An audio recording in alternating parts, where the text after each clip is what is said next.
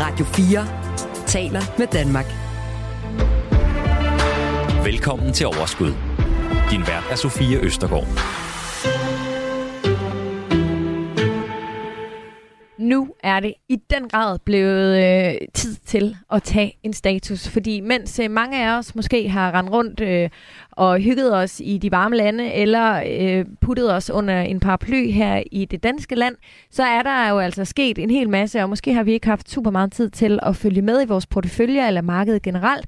Derfor så starter vi nu med at tage en status på det hele.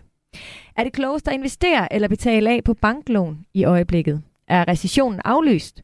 Hvor langt skal vi hen, før man forventer, at renten den begynder at gå nedad? Det er nogle af de spørgsmål, som øh, I lytter har stillet i vores øh, Facebook-gruppe, som hedder Overskud Radio 4, hvor I alle sammen er meget velkommen. Øhm, og øh, det er også nogle af de spørgsmål, som jeg lover, at I får svar på i dag. Heldigvis så har jeg øh, et virkelig øh, lækkert panel af dygtige folk med, som skal svare på netop nogle af de her spørgsmål. Og øh, Tine Tøj Danielsen, chefstrateg hos PFA, velkommen til. Tak.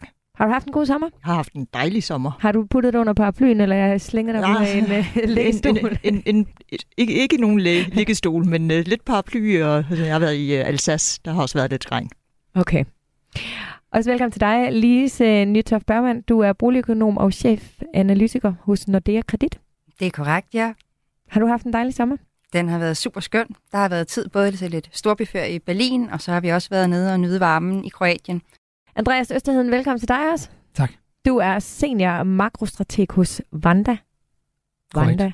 Er det rigtigt sagt? Jo, det siger Vanda? er det. Nej, det er ikke helt rigtigt. Vanda Research. Vanda. Det er jo utroligt, at det er svært. Den ligger ikke så godt Vanda i sådan en dansk Research. mund. Ikke hos Vanda mig selv. Research. Vanda. Det er fordi, jeg har været i Rwanda. Men det er jo overhovedet ikke noget med det at gøre. Det har de også. Vanda. ja. Hos Vanda Research. Velkommen til, Andreas. Hvordan har din sommer været? Den har været dejlig. Jeg har, øhm, ja, jeg har, jeg har micromanaget vejrudsigten. Jeg, jeg, har, jeg har et sommerhus øh, i Liseleje, og der har vi været, der, når vi synes vejret var godt, og så tog vi faktisk en, en ret vigtig beslutning, sådan lige øh, to dage før at bestille nogle flybilletter til øh, Spanien. Øh, fordi der øh, lige omkring Barcelona var der omkring 30 grader. Øh, vi turde ikke øh, faktisk Kroatien, fordi på det tidspunkt i Split var der 36, og vi har en toårig, så så vi har sådan prøvet at, at navigere lidt rundt om det danske vejr. Jeg havde desværre kun to uger sommerferie, så jeg, jeg havde besluttet mig for, at det skulle være godt. Ja, Så du har brugt dine talenter for øh, research øh, på øh, at planlægge den Altså man perfekte siger jo sommerferie. sådan, øh, predictability på, på øh, sådan grader øh, i, i vejret er rimelig god, øh, sådan 14 dage frem, hvis du tager sådan halvanden meter op i, eller halvanden kilometer op i, i atmosfæren. Ikke? Så, så jeg, jeg har rimelig stor tiltro til, til den slags analyser. Sådan. Det synes jeg øh, lyder dejligt. Det må din familie nyde øh, godt af. Men øh, jeg er glad for at have jer tilbage, og jeg kan jo tydeligt mærke, at I er i topform. Absolut. Fra det øjeblik, I trådte ind ad døren, der har der været virkelig vidunderlig øh, energi. Så øh, det håber jeg, at I vil sprede ud over os alle sammen det næste øh, lille times tid. Men øh, vi skal jo både vende boligmarkedet, vi skal vende renterne, vi skal øh, vende øh, øh, aktiemarkedet, og vi skal kigge på investeringer, vi skal tale om, hvad... Øh, Hvordan har det set ud? Hvordan ser det ud lige nu? Og ikke mindst, øh, hvad tror vi, at der kommer til at ske? Men Elise, lad os starte ved øh, boligmarkedet. Kan du sådan lige kort sætte et par ord på, hvad er der sket øh, på boligmarkedet her hen over sommeren? Fordi det har jo været sådan lidt et, et skørt år, hvor der både har været nye skatteberegninger, og, og der har været renter, der vælter opad, og øh, alt muligt andet, som jo har påvirket det. Hvordan har det set ud? Altså, de seneste par år på boligmarkedet har været fuldstændig vilde. Altså, først gik det op i raketfart, og så har vi jo oplevet, at boligpriserne faldt. Og så her hen over foråret, der er boligpriserne faktisk begyndt at stige igen. Men hvis man sådan kigger tilbage sådan på, på børnenes sommerferie her i juli måned, mm. øh, så har vi lige fået en spand nye data. Dem kan vi snakke lidt mere om efterfølgende. Øh, men ellers så har boligmarkedet også holdt sommerferie. Det er nemlig sådan med os danskere, at vi gider ikke at handle så meget bolig, når det er, det er sommerferie, i modsætning til for eksempel svenskere, der godt kan lide at handle bolig, når de har, har ferie. Så, så der har været ro på boligmarkedet. Ja. Og uh, Tine, hvis vi uh, vender os mod uh, aktiemarkedet og kigger lidt på det, hvordan har juli måned så været? Uh, Jamen, den har jo været positiv. Jeg vil sige, det har, det har været, øh, på den front har det været en ret stille øh, periode at holde ferie i. Normalt så plejer der at komme et eller andet dyk eller et eller andet, som gør, at, at jeg bliver nødt til at arbejde i min ferie. Men det er jeg faktisk sluppet for har du holdt fri i år. hele jeg har din holdt ferie? fuldstændig fri. Nej. Øh, ikke læst en eneste mail, faktisk. øh, første gang i mit, mit arbejdsliv, at jeg ikke har gjort det i sommerferien, og første gang, jeg ikke er blevet ringet op af nogen fra arbejdet, også, mens jeg har holdt ferie. Ja. Så det, det har kun været journalister, som jeg lige har skubbet lidt til siden også, og sagt, jeg holder altså ferie.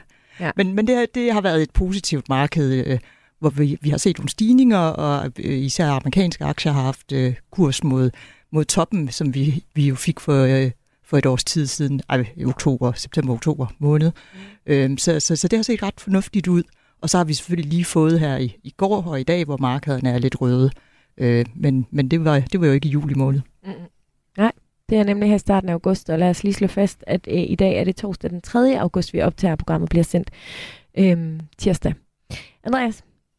Jamen ligesom det danske sommervejr, så synes jeg egentlig også, at juli har været sådan lidt frisk pust over, øh, over, over aktiemarkederne, fordi vi netop har set, at Ja, men hele året har vi jo praktisk talt været vant til, at det er de amerikanske tech-aktier, der har drevet det meste, og nu er vi faktisk begyndt at se, at finansaktier deltager lidt i festen, og, og, og sådan lidt bredere set også, øh, olieprisen er stedet markant, det er selvfølgelig ikke så fedt for os, der tanker bilen, men som køber en elbil i stedet, men, men omvendt så, øh, så betyder det selvfølgelig også, at energiaktier, energiaktier har haft det lidt bedre. Og sådan. Så, så på en eller anden måde har det været rart at se, synes jeg, at aktiemarkedsstigningerne er blevet lidt bredere, end det vi har set fordi jeg også tænker, at, at det gør dem lidt mere holdbare på sigt. Ja, vi gør det også, at øh, der kommer sådan lidt mere ro på markedet, og at man får mere lyst til måske at gå ind i markedet, og på den måde har en rullende positiv effekt.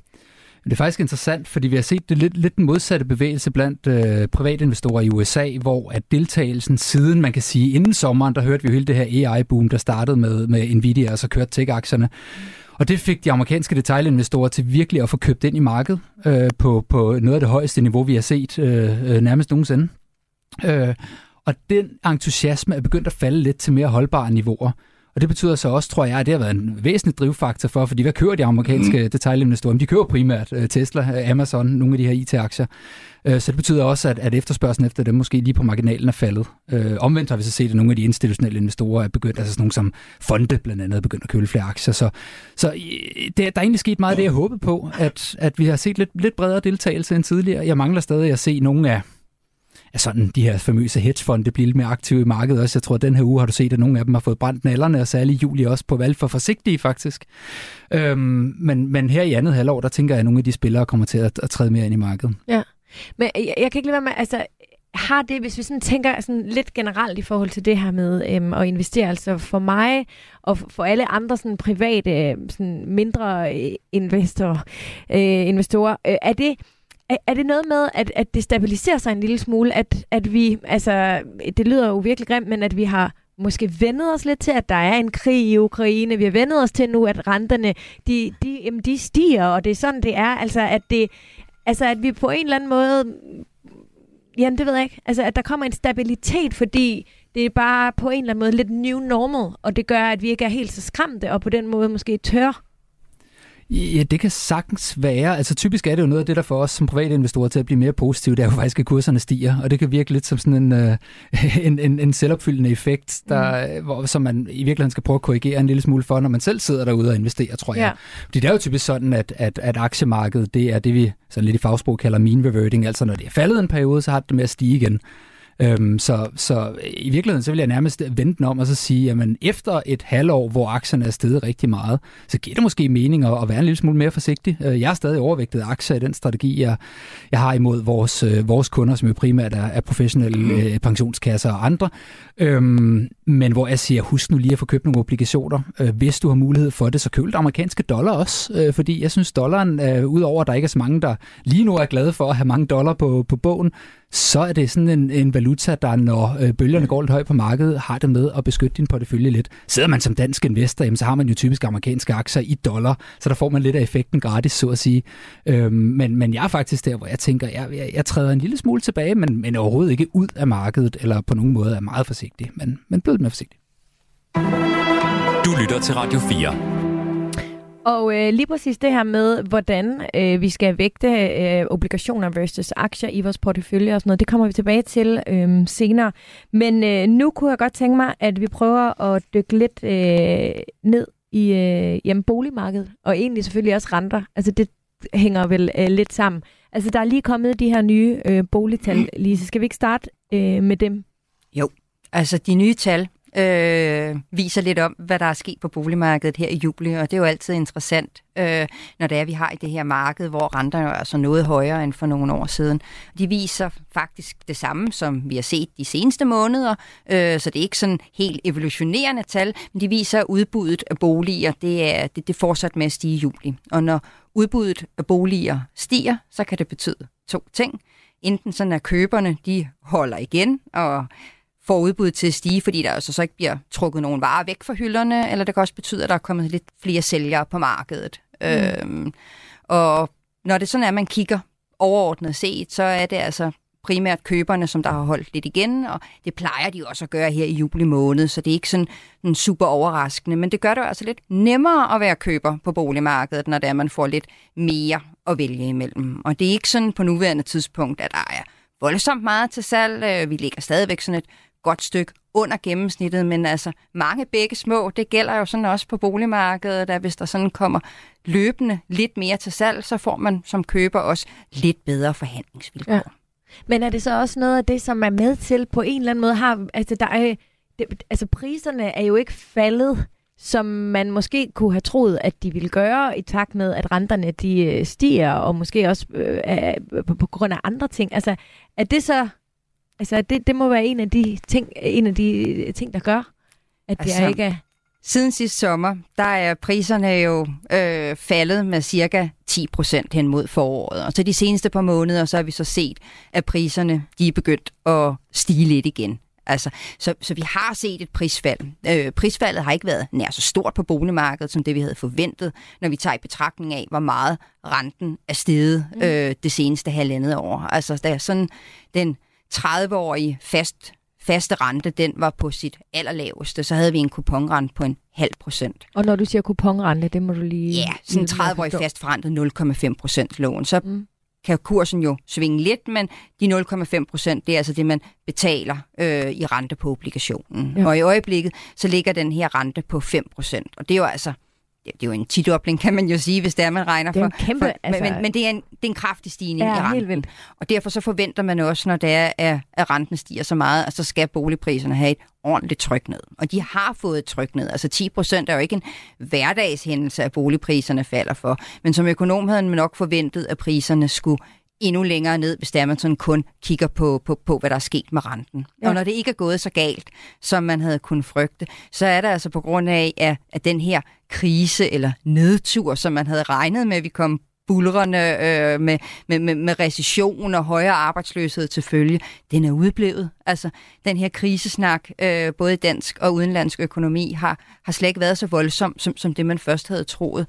Øh, og når vi alle sammen har vores gode job, og når vi ovenikøbet også har en fornemmelse af, at hvis man skulle være uheldig at miste, så kan man forholdsvis hurtigt gå ud og finde et andet. Og når vi så samtidig har haft gode opsparinger stående, fordi vi har brugt færre penge under corona, jamen så har man altså alligevel både lysten og muligheden til at gå ud og købe bolig, og derfor så er, har boligmarkedet altså klaret skærne langt bedre, end det man havde turt håbe på for, for halvandet år siden, da renten sådan for alvor begyndte at stige.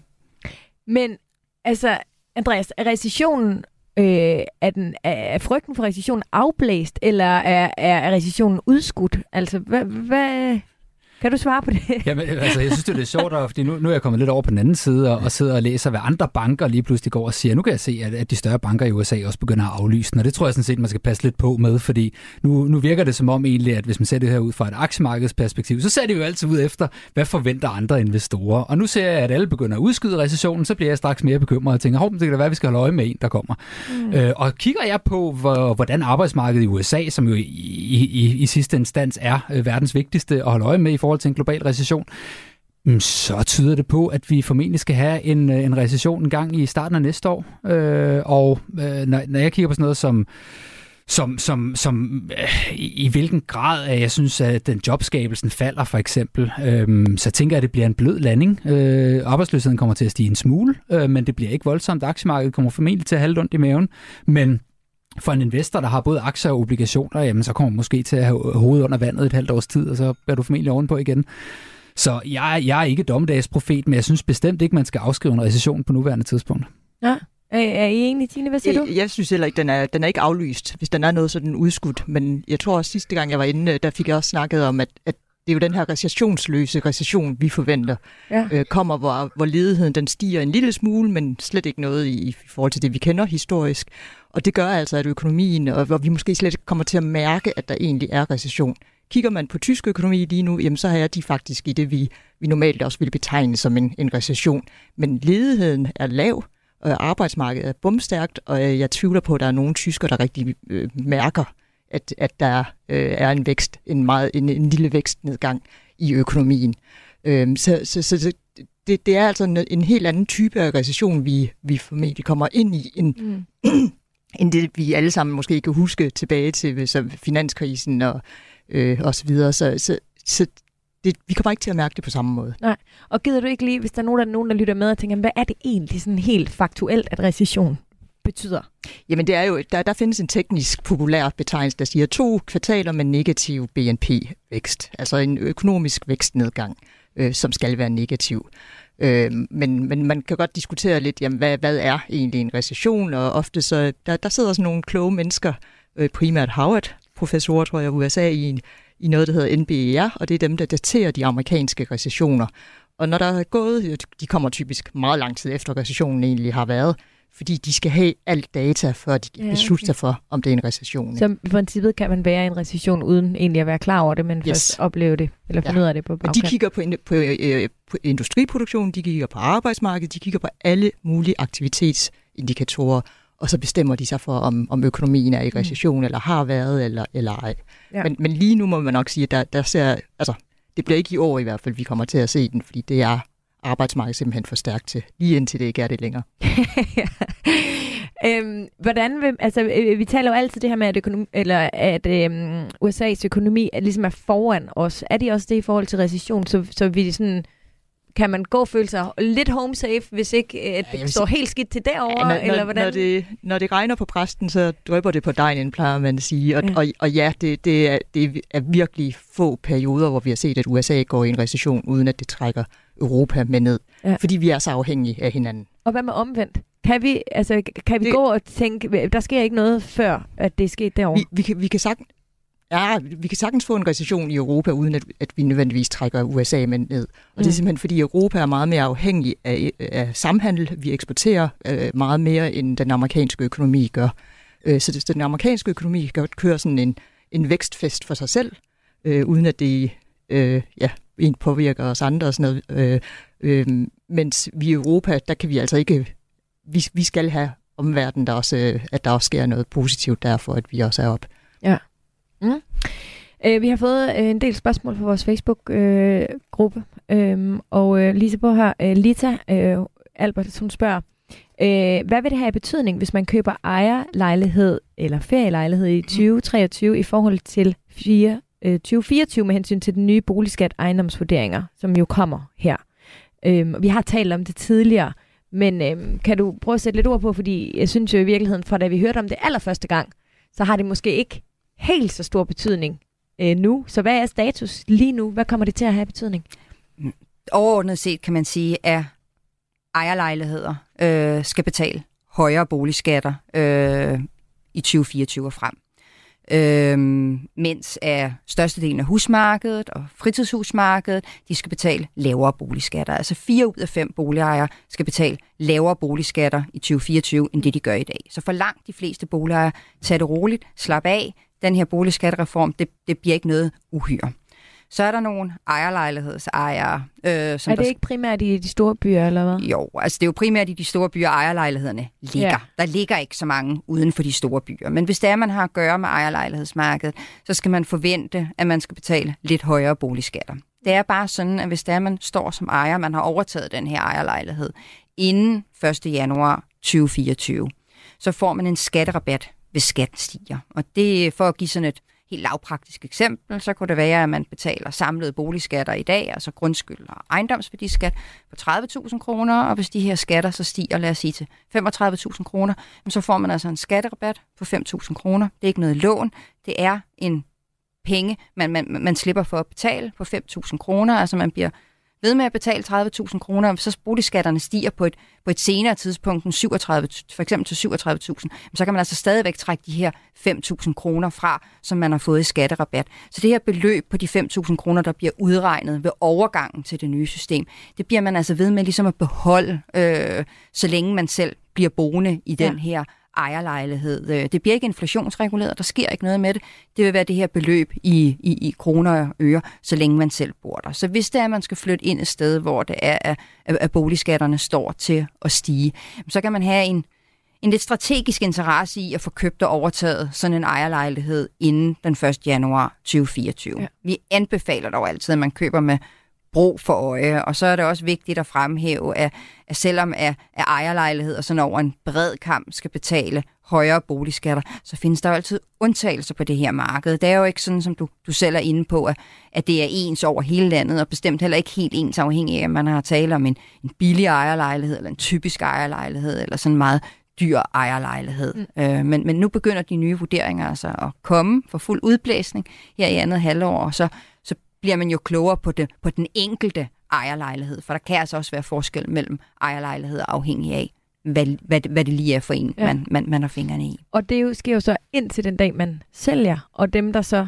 køber den efterfølgende, skal jo så ja. betale det fulde beløb. Ikke? De får jo så ja. altså ikke den her skatterabat længere. Så hvis man har planer om at skulle bo der i mange år, så kan man have en strategisk interesse i at, at, at få den købt inden 1. januar 2024. Og når jeg siger, at man skal bo der i mange år, så er det jo simpelthen et spørgsmål om, at hvis, hvis man skal betale flere skatter ved at bo i en given ejerlejlighed, jamen så vil det altid andet end lige være med til at presse priserne ned, fordi når driftomkostningerne når bliver dyrere at bo i den her ejerlejlighed, hvis man for eksempel købte et hus, jamen så flytter der lidt efterspørgsel over mod nogle af de boliger, der er lidt billigere at bo i. Så altså, da vi begyndte at snakke om den her boligskattereform for efterhånden mange år siden, der havde vi sådan en forventning om, at det her det vi presse ejerlejlighederne priserne ned sådan over en pæn kamp, eller en bred kamp, sådan op mod 10 procent. Og i dag ligger vi tættere på 5 procent, men med altså undtagelser på nogle ejerlejligheder, ja. der selvfølgelig ligger over, og også nogle, der ligger Men det prisfald vil jo så være givet, altså givet først være efter årsskiftet, fordi er det ikke også ja. noget af det, der måske lige her i, i, i slutningen af i år, altså er med til måske også lige at holde hånden under øhm, priserne, fordi der måske bare lige bliver handlet lidt flere nu, som, som skal have dem inden. Vi kan se, at ejerlejlighedsmarkedet klarer sig bemærkelsesværdigt godt lige i øjeblikket, ja. og vi kan spekulere i, om det ikke skyldes, at der er nogen boligkøbere, der siger, jamen, så reagerer vi nu og ja. får fingre i den her ejerlejlighed. Men vi ved det jo faktisk ikke, for det her med at at hejse termometer ned i maven på danskerne, der skal kunne fortælle os om, hvad formålet var, eller årsagen var til, de valgte at købe lige nu, og ikke om seks måneder i stedet for. Det, det har vi jo ikke, det her Nej. termometer. Men, men, men vi tror, at der er en del ejerlejlighedskøbere, eller i hvert fald nogle ejerlejlighedskøbere, der er bevidst om den her boligskattereform. Den har i hvert fald været undervejs længe, og vi har snakket om den i overvis. Så jeg tror, at de fleste danskere er opmærksom på, at nu kommer der snart ja. til at ske noget. Men øh, faktisk så spørger Dorte øh, Rode Jørgensen øh, også, øh, hun har en, en lidt anden vinkel på det her. Mm. Øh, hun spørger, hun, øh, jeg står øh, for at skulle overtage mine forældres sommerhus. Er det en fordel at gøre det nu, altså inden årsskiftet? Eller har det ikke den store betydning i forhold til mm. den, de her ejendomsvurderinger? Øh, ja, men det er lidt en anden vinkel på det her, fordi de fleste sommerhusejere skal ikke være så bekymret for, om, om, om boligskatterne stiger. Det vil vi selvfølgelig gøre for nogle enkelte, men overordnet set, så stiger boligskatterne ikke på sommerhus. Men der er en anden vinkel i det, at så længe det er, at man har en, en gammel vurdering, så længe man ikke har den nye vurdering, og de begynder altså at blive sprøjtet ud meget snart, så ligger der sådan en, nogle, nogle gamle regler for skat om, og så kan man overtage sådan et sommerhus til, til 15 procent under den offentlige vurdering. Mm. Øh, og det er jo selvfølgelig nemmere at overtage et sommerhus, hvis man kan gøre det på baggrund af, af den offentlige vurdering, der er tilbage fra 2011, minus 15 procent, end hvis der man får en ny vurdering, der afspejler, at sommerhuspriserne er jo steget ret kraftigt de, de seneste år, øh, også selvom man med de nye vurderinger kan overtage det for 20 procent under den offentlige vurdering. Så hvis der man har sådan en interesse i at, at omfordele lidt mellem generationer, øh, og at, at man dermed har mulighed for at, at, at købe et billigt sommerhus, hvis det det er de spekulationer, familien er ude i, så kan der være en interesse i, at man får købt inden den nye vurdering, den, øh, den, den havner i e-boks. Mm. Vi skal tale lidt øh, om øh, lån også, for der er øh, ret mange, der øh, er lidt i tvivl om, øh, om, om hvad der er klogest, sådan som øh, markedet ser ud øh, nu. Øhm, og inden vi gør det, så kunne det måske være øh, en god idé lige at prøve at tale lidt om renteforventningerne. Ja. Ja. ja. Det er jo super, super svært emne, det her med det er at spå derfor, om renten. det er jer tre, der er her og i dag. ved du hvad, man må også sige, at hvis det er, vi kigger nogle år tilbage i tiden, så har økonomerne jo ikke haft verdens bedste boldrøje, når de har skulle skyde på renten. Altså, men, men, men vi gør jo vores bedste, men det er jo også fordi nogle gange, så kan vi altså ikke forudsige krige og pandemier Nej. på forhånd. Og det er jo Øh. lidt ærgerligt, for det vil godt nok være lettere at Og være det- mig, for eksempel, når jeg skal Ja. investere, hvis Og jeg det, kunne. det vil være super dejligt, hvis vi kunne poppe sådan nogle ting ind i vores prognoser. Ja. Det kan vi ikke, Nej. så en gang imellem bliver vi overrasket. Øhm, men på baggrund af den viden, vi har i dag, øh, så er jeg jo helt enig med Tine i, at altså, den her recession, den ser ud til, at vi får sådan en blød landing i økonomien. Det ser ud til, at centralbankerne har fået inflationen sådan godt under kontrol, øh, og nu skal de nok sådan lige være forvisset om, at den her inflation, den, den, den sådan fortsat er på vej ned, og den her bløde landing i inflationen også, den, den, den sådan er helt åbenlys. Og så tror vi i hvert fald i Nordea, når det er, vi kommer ind i, i 2024, jamen så begynder rentepilen så småt at pege nedad igen. Det bliver ikke sådan tilbage til gamle tilstande, juhu, og nu kan vi gå ud og låne boliger for negativ rente, og så noget igen. Men, men, men i hvert fald med, med, med en rentepil, der kommer til at pege, pege, pege lidt nedad i 2024. Hvornår Så topper ikke- vi så? Er det Ja, men jeg tror, vi er tæt på toppen. Men Okay. det kan godt blive sådan en blød top, og ikke sådan en, en, en, et omvendt V.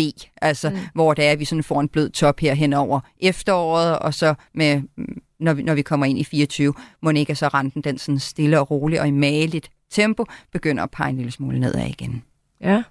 Andreas, Jamen, hvad? det, det er jeg sådan langt, langt hen ad vejen enig i. Jeg tror bare, at det, der bekymrer mig lige nu, det er, at, at det er jo for os i hvert fald, og for mig selv også, øh, nemt nok at lave et forecast, hvor jeg tænker, at vi får en blød landing, men, men det, jeg bare ikke ved så meget om, det er, at der er en pokkers masse bevægelige dele her til efteråret, som gør mig lidt i tvivl om, og som kan komme til at påvirke rentemarkederne i høj grad. Øh, nemlig i form af, at at hvad hedder det, der er sådan noget som øh, i løbet af pandemien, der gjorde man det med de amerikanske forbrugere, man sagde til dem, hvis jeg har et studielån, så kan I vente med at afbetale på det til et senere tidspunkt. Så noget af det, jeg holder rigtig meget øje med, og grund til det er relevant for andre, det skal jeg nok komme ind på lige om to sekunder, øhm, det er, at jeg er i tvivl om, hvordan efterspørgselen i efteråret kommer til at udvikle sig. Og det er trods alt en parameter, som øh, centralbankerne, selvom de ikke altid eksplicit siger det, øh, også kigger på. Altså, hvordan går det overordnet set i, i økonomien? Fordi at, Efterspørgselen på hvad? jamen, det er på varer og tjenesteydelser. okay. Fordi i sidste ende kommer det også til at betyde noget for jobskabelsen, og ikke mindst også, hvordan inflationen udvikler sig. Øhm, så, så jeg tror, der er en masse faldgrupper i efteråret, som jeg egentlig holder øje med på rimelig højfrekvent basis ved at kigge på for eksempel sådan noget som, hvordan, hvor meget bruger amerikanerne på deres kreditkort øh, på ugenlig og daglig basis. Og jeg synes egentlig, det er værd her i efteråret at holde øje med det, fordi jeg tror, hvis det begynder at falde, så tror jeg faktisk også, at vi har en top i renterne. Ja. Øhm, Men, hvad, men, men hvad, hvad er tegnet på, at det skulle begynde at falde? Har vi ikke i den her øhm, sådan lidt økonomiske krise, det, det er måske lidt voldsomt at sige, men i hvert fald øh, siden krigen brød ud, og også med pandemien og sådan noget, har vi ikke fundet ud af, at nu, i hvert fald her i Danmark, er vi væsentligt, altså vi er jo, vi er jo ret godt polstret egentlig. Altså generelt set, der er jo helt klart nogen, som desværre ikke er, og som virkelig har haft det hårdt, og har det hårdt. Men sådan, hvis man ser over en bred kamp, altså, så har vi jo fundet ud af, at de, de, mange kan egentlig godt klare de der lidt højere renter, og mange kan godt klare at betale øh, 20 kroner for en par gulerødder, i hvert fald i en periode. Ja, så længe din indkomst stiger, og så længe du har et arbejde. Ja. Og det er jo det, der er spørgsmålet for mig, øh, om, om når vi begynder at se, fordi det kommer vi i min optik unægteligt til at se, kvæg at vi jo, altså lad os lige øh, huske på, at, at, at, at vi har haft den laveste arbejdsløshedsrate i USA i, i, i mange årtier. Altså faktisk, du skal helt tilbage til 1953 for at finde en lige så lav arbejdsløshedsrate, som vi havde tilbage i januar. Og det betyder for mig at se, så ser jeg en meget lille sandsynlighed for, at vi skal have flere i arbejde på nuværende tidspunkt. Og derfor tror jeg altså, at den, den mest sandsynlige vej at tage lige nu, det er, at arbejdsmarkedet kommer til at svække, svække stille og roligt, og de ekstra opsparinger, som vi alle sammen sparede op, da vi sad derhjemme og, og bestilte ekstra kabel-tv-pakker og nye iPads, jamen de er altså ved at være brugt for mange vedkommende. Og det betyder, at den buffer, vi taler om, godt nok er den faktisk i historisk sammenhæng øh, ganske fin, og husholdningerne har det rigtig godt, men den bliver nok ikke meget bedre. Øh, og derfor så, så, så, er det, så er det sådan nogle faktorer, jeg holder øje med i efteråret. Er der en eller anden, lad os nu bare kalde det en katalysator for, at vi lige pludselig bliver lidt mere forsigtige? Fordi som vi også var inde på tidligere, så er det nemt, så længe at naboen, når man selv har et job, og det ser fedt ja. ud, at man kan gå over til en anden arbejdsgiver, måske endda få mere løn. Men sådan kommer det nok ikke til at fortsætte. Så helt konkret, hvor, altså, tænker du, at vi skal lidt højere op rente-wise, eller... Det tror jeg egentlig ikke, nej. Øh, og og det, er der, det, det er der både den årsag til, at jeg, jeg ser egentlig, at, at væksten som sagt kommer til at blive lavere. Øh, jeg tror, inflationen fortsætter med at blive lavere. Der er både nogle øh, tekniske faktorer, der gør, at den bliver lavere, men også de her efterspørgselsmæssige faktorer, der gør det. Det er simpelthen, altså hvis man som forbruger bruger flere færre penge på restauranter og alt muligt andet, så det er altså svært at sætte priserne op i sidste ende. Øhm, så, så det, at du ser en stille og rolig afmatning, igen, jeg tror ikke, at vi kommer til at se økonomien falde ud over en klippe over natten. Jeg tror, det her bliver en stille og rolig afmatning, og det betyder også, at når vi øh, kommer længere hen, jamen så er der faktisk ikke så mange gode grunde til, at renterne skulle være meget højere. Tværtimod, jamen så begynder investorerne nu at, præt, at prise decideret rentenedsættelser ned fra den amerikanske centralbank, når vi nærmer os det nye år, faktisk godt ind i sådan første kvartal. Øh, og det tror jeg egentlig er meget fair, ud fra hvor jeg ser arbejdsmarkedet bevæge sig hen. Mm. Du lytter til Radio 4. Vi skal tale lidt øh, om lån. Og øh, blandt andet så skriver Mette Dahl Christensen, øh, kan det give mening at betale hele sit SU-lån af nu, hvis man har mulighed for det, nu hvor renten den er sted? Altså, man kan jo sige, det er jo aldrig fornuftigt at have gæld, hvis man har masser af penge stående på kontoen. Så det afhænger jo lidt af, hvad man alternativt kan bruge de her penge på. Altså, hvis de står på en lønkonto, hvor det er, at man øh, ikke får voldsomt øh, meget rente, øh, jamen så kan det være en udmærket idé, hvis man bruger nogle af de her penge på at investere i stedet for, eller man gerne vil spare op til udbetalingen på et hus, så er det jo en lidt anden case, man har at gøre med. Så det afhænger nok i meget høj grad af, hvordan det er, man alternativt vi bruger de her penge, hvis det er, at SU-lånet ikke skal betales tilbage. Og så skal man jo altså lige huske på, at hvis man er ung og skal ud og være boligejer på et tidspunkt, så er der altså nogle kreditvurderingsregler, der skal overholdes. Og hvis man har gæld ved siden af, så kan man altså godt blive begrænset på, hvor stort et beløb man kan få lov at købe for. Og det kan tale lidt i retning af, at man, øh, man, man bringer noget af sin gæld ned, hvis det er, man er ung og gerne vil ind på boligmarkedet. Og, og der selvom, tæller SU-gæld med, selvom der, det selvfølgelig ja, er... der tæller SU-gæld altså med. Eller, altså, ja. ja, det, det gør det, når det er, at vi regner gældsfaktoren ud, altså hvor, hvor, hvor stor en gæld man må have i forhold til ens indkomst. Så, så selvom der kan være fine investeringsmuligheder eller noget, så skal man sådan lige tænke nogle år ud i fremtiden og sige, men, men, men hvor er det egentlig, jeg ser mig selv om, om tre år eller om fem år måske. Altså, jeg, vil, jeg vil sige, med, med, med de vilkår, der er for studielån, så skal man jo huske på, at det, det er jo en, du får aldrig et billigere lån. Øh, det er komplet umuligt at gå ned i sin bank og få et tilsvarende renteniveau, og især med, med de rentestigninger, vi nu har oplevet. Øh, så, så hvis hun har andet, man har andet gæld, så skal man heller kigge på det frem for studiegælden i hvert fald. Men Lisa er, er fuldstændig enig, at, at hvis man skal tænke boligkøber og alle de her ting, øh, så, så, så skal man kigge på tingene selvfølgelig. Ikke? Men helt overordnet, så vil jeg så også sige, at jamen, hvis man er i arbejde, og man har fået lønstigninger, øh, og man har gæld, så er inflation faktisk positivt, fordi din gæld bliver også mindre værd. Så inflation er godt for, for gælds øh, tyngede mennesker, så at sige, ja. øh, fra, frem for det modsatte, ikke? Hvor, hvor gælden så egentlig bare bliver dyrere, hvis vi ingen inflation har. Og hvordan oplever man det for eksempel på et SU-lån? Jamen det, det, det vil du jo opleve netop ved, at, at øh, når du kigger på, hvad, du real, hvad realrenten er, altså når du tager renten, øh, den her diskonto, som jeg ikke lige kan huske, hvad, hvad, hvad den ligger på lige nu, jeg følger ikke så meget med i, i dansk økonomi og, og studie, studiegældssituationer, øh, og så skal du fratrække inflationen øh, fra det, og så er det jo den øh, øh rente, der, der egentlig rammer dig, øh, og din økonomi og din købekraft. Ja. Vi har øh, Camilla Josiersen, hun spørger omkring afbetaling af banklån. Har et 6% lån. Øh, øh, eller bruge pengene på renovering. Eventuelt spare op til renovering efter afbetaling. Jeg overvejer at, selv, øh, jeg overvejer at sælge om to til fem år. Hvad er smartest her? Altså, det... altså man... er, er der ikke sådan stadig noget energi? Øh, jo, altså, man kan lave, man, der er jo flere forhold i det. Altså, hvis det er, man vil sælge i løbet af en kortere overrække, så skal man passe på med at renovere alt for meget. For det kan jo godt være, at man selv synes, at det her køkken i højglandsrød, det er det sidste nye skrig, men det er ikke altid, at køberne sætter lige meget pris på det. Altså mange købere vil, vil, vil egentlig hellere selv øh, vælge, hvordan de skal bo, og derfor så får man sjældent alle sine penge hjem igen, hvis det har at gøre sådan med det, med, med det mere indretningsmæssige.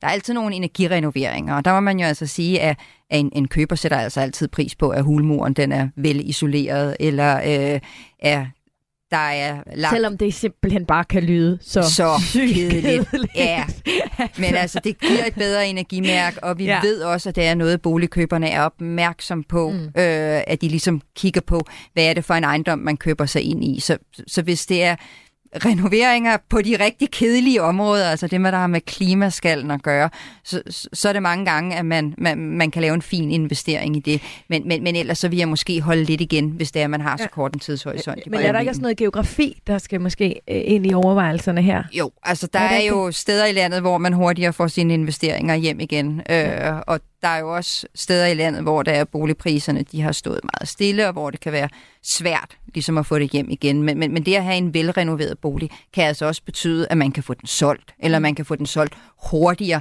end hvis det er, at man har noget, der, der, der ikke appellerer til folk. Så det kan, i det her tilfælde kan det måske også være en god idé at tage fat på en lokal maler og lige få øh, malerens betragtninger om, hvad er det for et marked, vi har her i mit lokalområde, øh, og er, er der noget, der sådan lige med dine malerøjen stikker i øjnene, når det er, man kommer ind ad døren, fordi første gang, eller de købere, der kommer ud og ser en bolig, får jo også et førstehåndsindtryk af den her bolig. Du lytter til Radio 4. Nå, men apropos investeringer, så skal vi altså dykke lidt ned øh, i investeringer nu.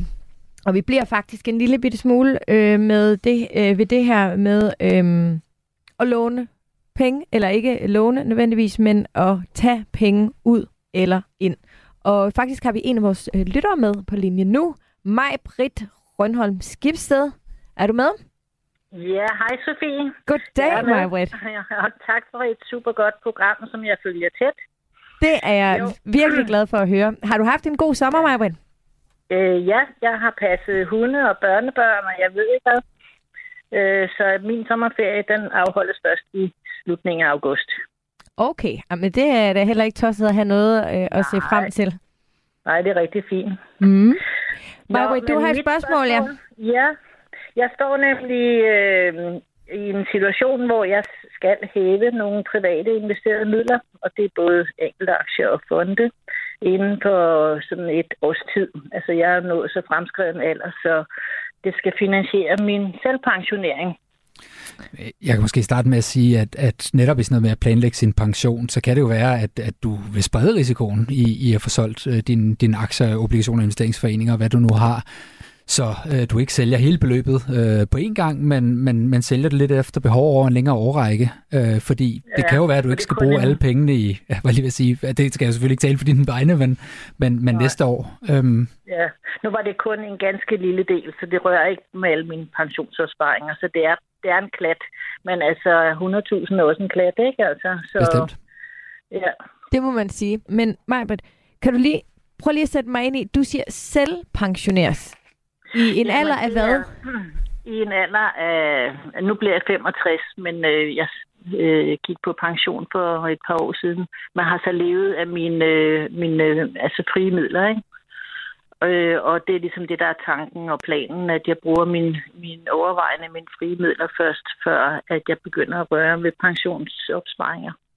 Altså, øhm, du lever den drøm, som rigtig mange øh, øh, ønsker altså at opnå. Altså det her med selv faktisk at være herre over, hvornår, vil man, hvornår man vil hoppe af arbejdsmarkedet. Det synes jeg er helt vildt sejt og meget øh, inspirerende at høre om.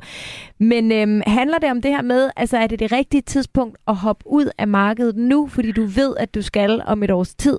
Er det det? Ja, jeg skal, altså jeg har jo et, jeg har øh, et budget, så jeg ved, hvornår jeg skal bruge hvad for nogle penge, ikke? Så, øh, og jeg tænker nok, at, øh, at det er hensigtsmæssigt at øh, lade pensionsopsparingerne stå så længe som muligt. Og nu er altså, vi snakker bare om, om 100.000. Det er jo ikke øh, en, en herregård, vel? Altså mega meget. Men altså det, jeg har, jeg noget er sat til udbetaling, øh, som er noget livrente halløj, ikke? Men øh, så er så slipper de frie midler op, og så øh, skal jeg så ud og, og, øh, og sælge de her øh, øh, private, øh, altså frie midler, ikke? som jeg har stående i lidt enkelte aktier og, og nogle funde.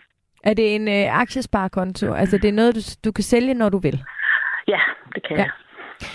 Jamen, øh, det synes jeg er et rigtig godt spørgsmål, fordi vi taler jo alle sammen altid om, hvornår man skal gå ind i markedet, og hvad vi skal købe, og hvornår vi skal købe, og hvor meget. Men det er jo mindst lige så relevant at tale om, hvornår skal vi hoppe ud af markedet, Tine. Og det må yes. du være den rigtige til at svare på. Helt sikkert. Nej, øh, jeg, jeg, jeg synes jo, det er, det er et rigtig godt spørgsmål, fordi normalt så sidder sådan nogle her som os, mig og mine kollegaer her, Andreas og jeg og så videre, og, og siger, jamen det kommer an på din tidshorisont og bla bla bla, og den er jo oftest lang og alle de her ting. Og nu sidder vi jo faktisk med et konkret eksempel her på en, der står og skal bruge pengene inden for en meget kort tidshorisont. Ja. Så hvordan mm. øh, og hvorledes skal man så gøre det? Ikke? Og nu kunne jeg forstå på dig, Maja, at det var inden for et år, at du, du ved, du, du skal bruge de her ja. penge. Sådan, sådan cirka, ikke? Og det er derfor, jeg tænkte lidt, okay, hvis øh, hell breaks loose om tre måneder, så var det måske smart at sælge noget af det nu. Ja. Eller skal jeg gøre det drøbvis? Øh, og, og hvornår er det godt og skidt? Det kan jeg, det kan jeg virkelig ikke se. Ja, jeg tror, mit, mit bud er jo, at nu har vi, vi har fået nogle ret flotte aktiekursstigninger indtil videre i år. Ja, og man skal ja. i hvert fald ikke forvente at få de samme stigninger resten af året. Øh, det, det er jeg ret sikker på. Der er nok lidt mere stillstand på markedet, så øh, måske 5% mere at komme efter.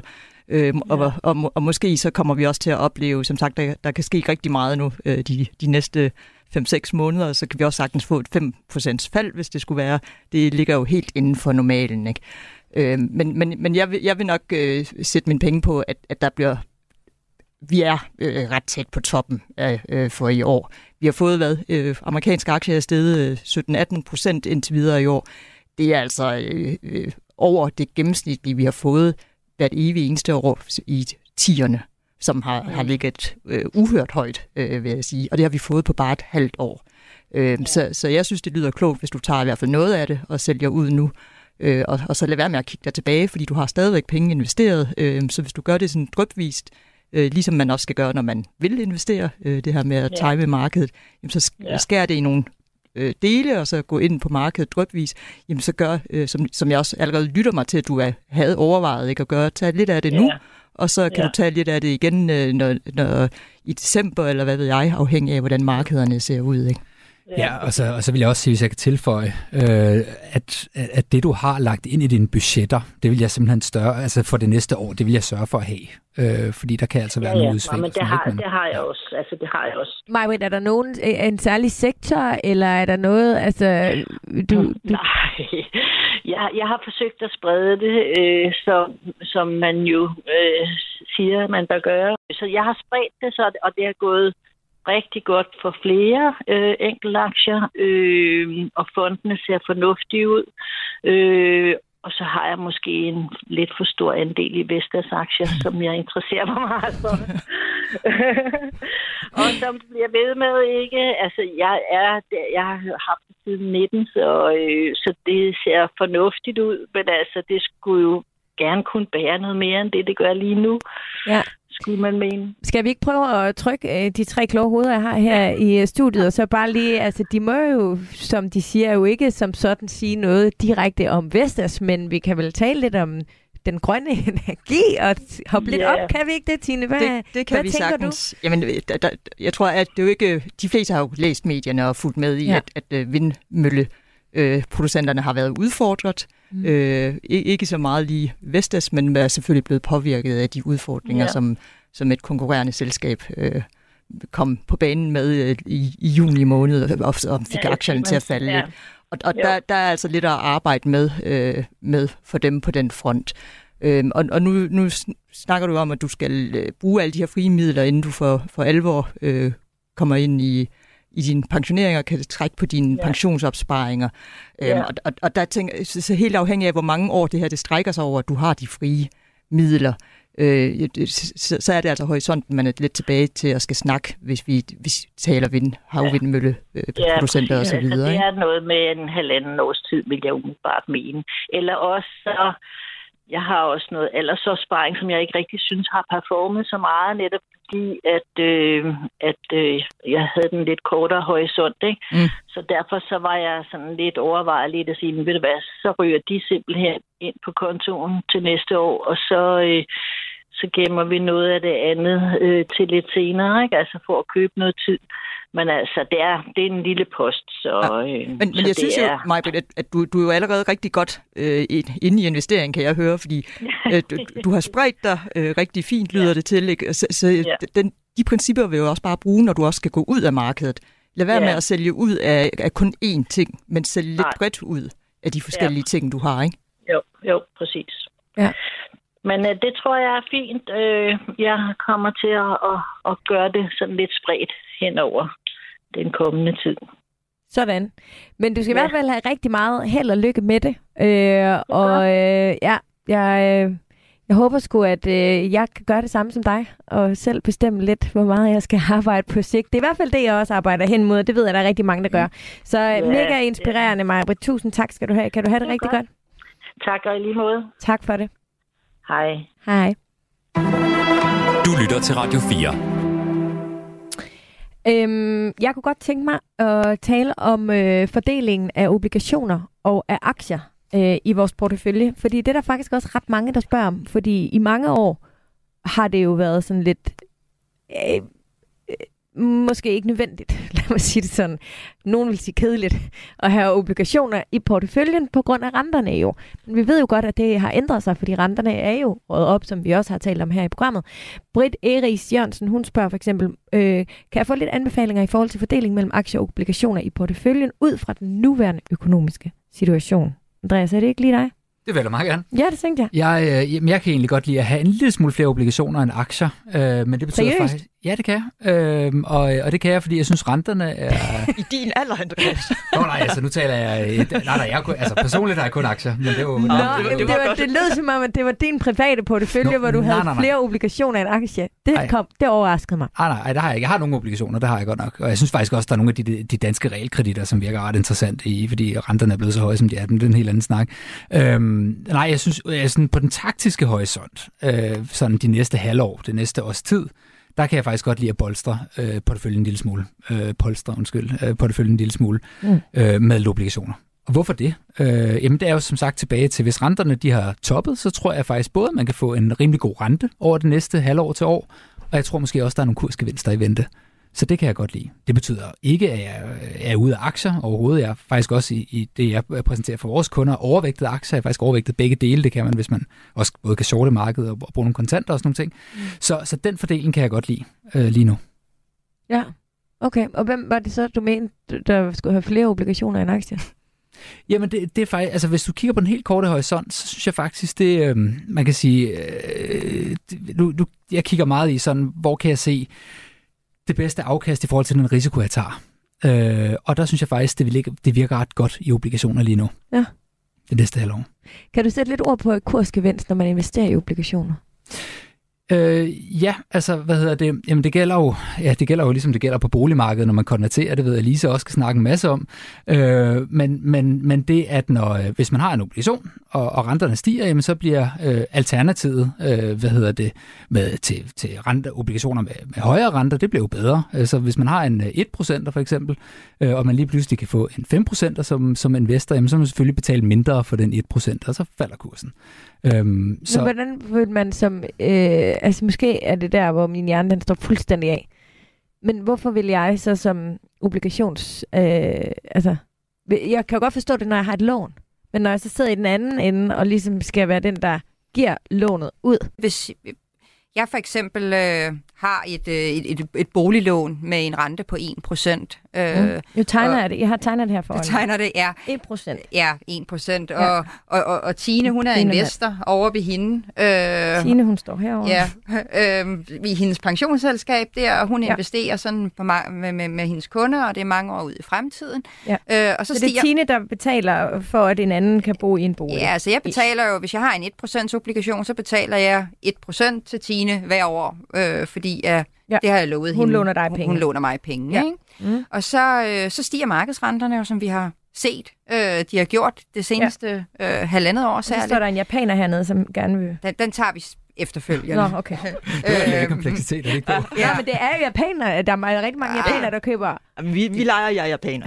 Nej, men der er mange Det, det, det, japanere, betyder, der køber ja, det betyder ikke noget, Er det om det er en dansker eller en Nej, japaner. nej, men altså, du ved... så, som boliger er jeg egentlig ligeglad, hvem der låner mig pengene, bare der er nogen, Ja, der er ja. interesseret i at låne dem.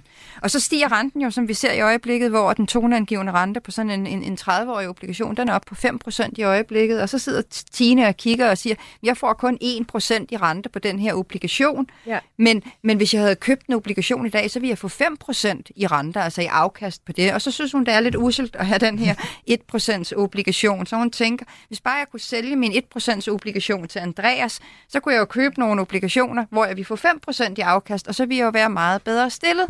Men Andreas, han er jo snu, så han siger jo til Tine, at hvis der jeg skal købe din 1% obligation, og Så er det jeg, kan, pris. og jeg kan få 5% i rente, så vil jeg simpelthen have en rabat, hvis jeg skal købe den her 1% obligation. Ja. Så jeg vil ikke give ret mange penge for den her obligation. Og det er jo så prisen, der falder. Og pris er jo det samme som kurs, når det er, man har med realkreditobligationer Men den kursgevinst ligger jo hos dig som boligejer. Den ligger ved mig, fordi at når Andreas han køber den her 1% obligation af Tine, der ja. måske gerne vil sælge den, jamen så kan jeg jo købe den til samme pris. Og så kan jeg jo indfri mit lån, hvis jeg så køber Men den. så er det bare ikke, jeg forstår, Andreas, at du siger, at vi som... Uh, altså herover. Mm-hmm. Det er fordi, jeg forventer, at renterne går ned og ikke op.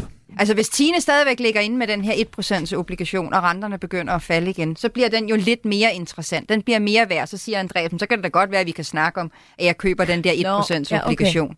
Og så stiger prisen på Men, den. men det er jo ikke Okay, det er 1%, fordi, du, du, skal købe det er, fordi nu. du går rundt og tror nu, at, den, at renten falder. Jeg er Ja. faktisk jeg er enig med Nordea. Altså, André, Andreas, Nu giver det mening. det, det, man skal købe lige nu, det er jo en, en 5% Ja. øh, realkreditobligation, for eksempel, Ja. hvor det var obligation. Ikke? Og hvis man så tror på, at renterne, de er herfra, at nu er vi på toppen, og der skal vi ligge måske i et, det næste halve år, hvad ved jeg, Ja. og så skal renterne falde. Ja. Jamen, så tjener du både de der 5%, og så får du også den kursgevinst, Yes. der kommer ved, at, at du kan købe den måske til kurs, hvad ved jeg, 98, og så kan du sælge den for 101. Nu har jeg det. Boligejeren tjener penge, kursgevinst, når renten den stiger, og investoren, der har obligation i sin portefølje, tjener Yes. kursgevinsten, hvis renten den falder. Lige Yes. præcis. Sådan. Sådan. Det var nemt. Top. Sådan. Ja. Og her er det tegnet, hvis I vil se. Nå, jamen godt, men er det ikke øh, virkelig Var dejligt? det, var det, det? Ej, jeg, Nu fattede jeg det også. Ej, men prøv her. Jeg kan virkelig, altså min hjerne, den, når det der, det begynder, så kan jeg bare mærke, det er dødhammerne svært. Det, det tror jeg ikke, man skal, Åh, skal underkende. Jeres Øh, hjerner må altså være lavet af et eller andet helt særligt, når I sådan bare default forstår altså, det hele. Jeg, jeg, jeg synes, det er sådan lidt sjovt. Konvertering af Danmarks, øh, danskernes folkesport. Men der er jo ufattelig få, som egentlig forstår, hvad det er, der foregår. Det Ja. ja. eneste, vi kan forholde os til, det er, at jamen, du får mindre gæld. Ja, ja, og det er jo også bare dejligt. Det er skønt. Det er også det her med, at kurs og rente bevæger sig modsat. Ja, ikke? Og når renten ja. stiger, så Ja. falder kursen. Ikke? Ja. Og så springer den altså allerede af der, for dem, der ikke er vant til sådan at Ja. beskæftige sig Jamen, med og den var, er jeg egentlig med på, ikke? fordi jeg har faktisk konverteret min lån øh, flere gange, men jeg har bare aldrig ejet en obligation i min... Altså sådan på, øh, Det gør du ikke med- gennem din pensionsselskab. Ja, det er selvfølgelig rigtigt, men Ja. der har, har jeg ikke sådan... Det sætter mig ikke ind i noget, det Nej. kører bare. Ja. Men, jeg, men jeg tror, pointen er, at øh, renterne, hvis de er tæt på toppen nu, så skal Ja. ja. man begynde at kigge lidt på at tage nogle obligationer ind, måske, fordi at renterne, de, øh, de nok skal falde over de næste, hvad ved jeg, par år. Ja. Hvis man tror det. Så måske skal vi til at begynde at købe lidt obligationer til porteføljen, Andreas. Det tror jeg i hvert fald kunne være en god idé. Måske skal vi bare lige kort her til sidst tale om, hvad, hvad skal vi øh, kigge ind i i forhold til, ud over obligationer? Jamen, jeg synes jo, at næste måned bliver spændende i det, vi får øh, den amerikanske centralbanks årlige sammenkomst af kloge hoveder, både akademikere og andre centralbankchefer, som skal mødes i Jackson Hole øh, i Wyoming i USA. Skal det her i slutningen af august. Og der plejer nemlig at komme en del taler, som, som man som investor og, og et, et hele taget markedsinteresseret kan, kan følge med i, omkring, hvad er det egentlig, de der kloge hoveder går og interesserer sig for, og synes er øh, problemerne i, i økonomien, øh, og hvad er det, de gerne vil adressere. Så det, det holder jeg øje med. Jeg tror ikke, det bliver lige så vigtigt som det, vi så sidste år, fordi der brugte de faktisk den her konference til at prøve at justere markedsforventningerne til renten. Hmm. Øh, I år, der tror jeg egentlig, de er ret tilfredse med, hvor den ligger. Så jeg tror ikke, man skal forvente, øh, hvis man er på sommerferie, apropos her i slutningen af august, at, øh, at, at, at, at renterne ser helt anderledes ud på den anden side af konferencen, men det er altid værd at holde øje med. Er der nogle sektorer eller noget sådan mere specifikt, vi skal kigge ind i, Tine? Nej, jeg, jeg, jeg synes jo, øh, som Andreas allerede har nævnt, så er der kommet lidt mere bredde i aktiemarkedet, så det er ikke længere de her store tech-selskaber, som, som trækker det hele. Øh, så, så hvis man skal noget, så skal du jo kigge meget mere bredt øh, og, og huske, at det globale aktiemarked er altså stort, og ikke kun de fem store øh, amerikanske tech-selskaber. Øh, så så det, det, det tror jeg nok, jeg ville, ville, hvis man har købt op i dem, jamen, så vil jeg også sørge for at få noget af det andet med øh, for resten af året her. Og hvad med alle de her semiconductors og alle de der ting, som øh, øh særligt Lars Skovgaard Ja, fra Danske det- Bank har stået og talt om det- det er herinde? jo Er der- det, Det er jo barnet ligger rigtig højt, ikke? fordi vi, Ja. har, vi så vi har fået regnskab fra AMD, øh, som er en af de store øh, øh, semiconductor-producenter, og selvom at de kom ud med et øh, super godt regnskab øh, og resultat, jamen, så faldt aktien. Mm. Øhm, så, så, så forventninger, altså, forventningerne har, er høje til dem, ikke? og det er priset ind, og vi har set foråret, hvor de øh, virkelig er kørt stærkt, ikke? Så, så der skal rigtig, rigtig meget til, for at de, de skal fortsætte op. Ikke? Og så har du en, en, en Nvidia, som lige nu handler til en kursindtjening på hvad, over 200. Ikke? Det, det er jo helt ja. insane, så de, de skal levere varen for, at kurserne fortsætter opad. Mm. Ikke? Hvis man tror, at renterne måske er på vej ned, som jeg afgår og tror, så kan man også købe nogle rentefølsomme sektorer, som forsyningssektoren for eksempel, Ja. øh, er en af de mest rentefølsomme, der er. Det er sådan lidt mere forsigtig måde også at spille og forsyningssektor, ja, hvad, kan du prøve bare sætte et eksempel på, hvor vi... øh, Jamen det er jo dem, der, der giver os vores el øh, i stikkontakterne, og hvad hedder det, øh, altså jeg tror, øh, nu, nu, nu er det måske ikke den, den, den mest rene måde at tænke forsyning på, men, men øh, Ørsted i Danmark ligger jo øh, under den øh, for sektor, øh, sektor blandt andet. Ikke? Nu laver de så også al- nogle andre øh, større projekter og sådan noget, men, men det, det er en måde at se det på. Jamen, øh, så nåede vi til vejs øh, ende. Tak fordi I ville øh, være med i dag. Øh, Lise Nytoft Bergmann, boligøkonomisk chefanalytiker fra Nordea Kredit. Og Andreas Østerheden, senior makrostrateg hos Vanda Research. Var det godt? Tak. Åh, oh, godt. Og Tine Choi Danielsen, chefstrateg hos øh, PFA. Tak for besøget. Programmet her var tilrettelagt af Anne Dortele og af mig selv. Tak for nu. Musik er en hurtig genvej til at komme ind bag facaden. Hvis man skal sige essensen af, hvem er jeg, så er det de samme. Ind bag den offentlige person. De synger også irriterende godt. I Portrætalbum bruger Anders Bøtter musikken til at vise nye sider af sine gæster. Gita Nørby, Tim Christensen, Sofie Gråbøl, Anders Akker, Allan Olsen. Både dem, du er fan af, og dem, du ikke troede, du havde noget til fælles med. Velkommen til Portrætalbum. Lyt til Portrætalbum i Radio 4's app, eller der, hvor du lytter til podcast.